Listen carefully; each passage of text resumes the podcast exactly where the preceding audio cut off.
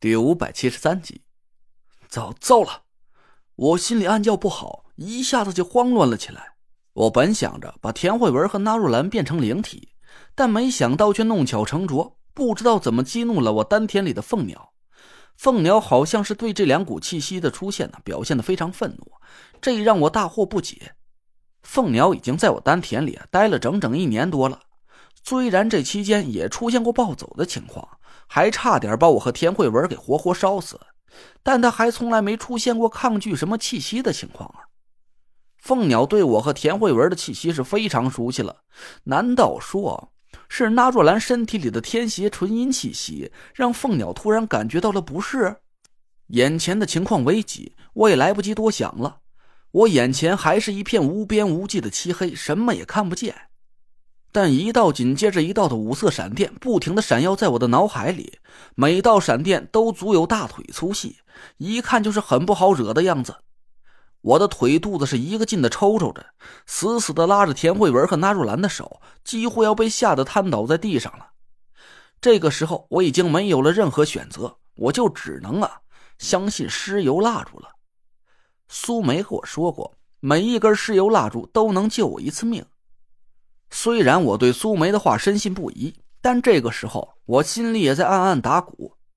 我面对的可不是一般的风水师，虽然我不知道鸾鸟的主人到底是什么来头，但这家伙的道行到底有多深，显然不是我能想象的出来的。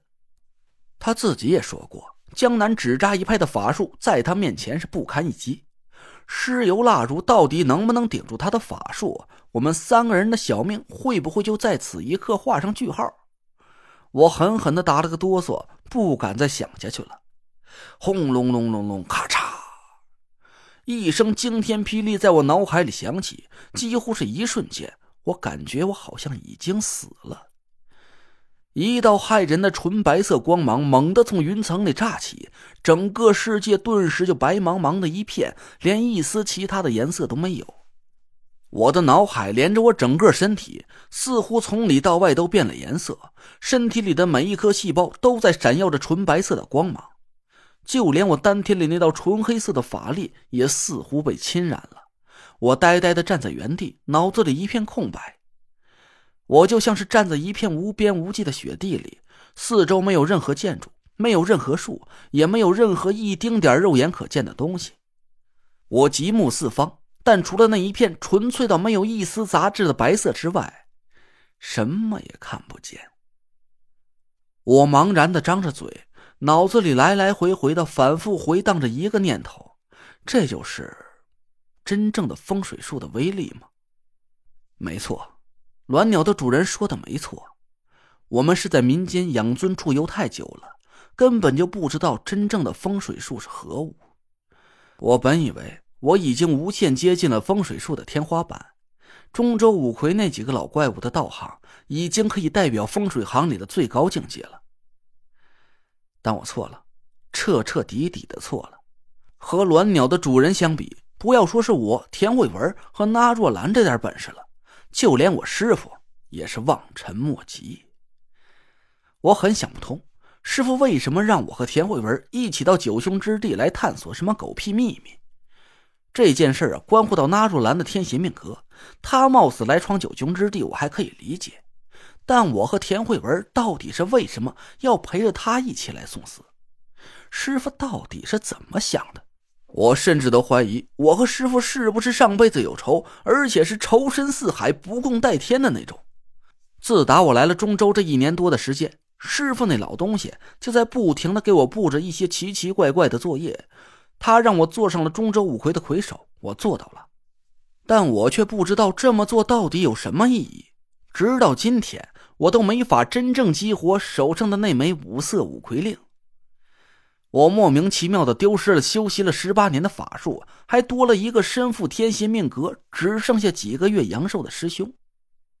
师傅早已经把我的命运安排的明明白白的，能破解掉那若兰的天邪命格、救她性命的人，好死不死的又是我。自从我们进入了九凶之地，我这才明白，以前师傅教给我的风水术，都是些什么狗屁呀！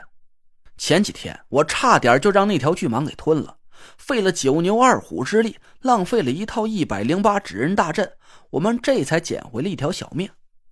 这还没高兴两天呢，却又遇到了这个变态的隐士高手。他只是用自己的一缕神魂附在了鸾鸟身上，就把我们三个人给打得毫无还手之力。这要是他本尊站在我们面前，我估摸着他吹口气都能杀死我们八回。九兄之地，这到底是个什么鬼呀？我们这才走到第二关，就已经没有活下来的希望了。早知道这样，我们还不如留在中州城里呢。在纳若兰死掉之前这几个月里，我们到处游玩，吃吃喝喝的多好。虽然没有办法解开他的天邪命格，但至少比来九兄之地送死要强的多了吧？我绝望的苦笑了一声，捏紧了田慧文和纳若兰的手，静静的闭眼等死。嗡，一声轻响从我胸口的缝配上发出，紧接着一道温热的气息从我右手上传了过来，我心里一暖。这是田慧文的黄佩散发出的气息。自打我们俩六岁那年见过一面，直到十八年之后，我们才算是终于重逢了。她成了我的媳妇儿，我生命里最重要的一个人。结婚这一年多来呀，我们经历了很多生死凶险，从来就没分开过。今天可能就是我们最后的诀别了。在这种时候，我们能手拉着手一起共赴黄泉，也算是一种幸福吧。我在心里安慰了自己一句，慢慢的闭上了眼睛。就在那道霹雳声翻翻滚滚回响在我脑海里的时候，我丹田里纯黑色的凤鸟突然昂起头，发出了一声和平常不太一样的鸣叫声。我愣了一下，身体隐隐一震，一道杀气从心底里升腾了起来。我不知道该怎么准确表述出那道杀气带给我的感觉，不是金戈铁马，也不是月黑风高。那好像是一种很威严肃杀的感觉，就像是我端坐在高高的宝座上，用不怒自威的神态在给什么人传达着不可抗拒的指令一样。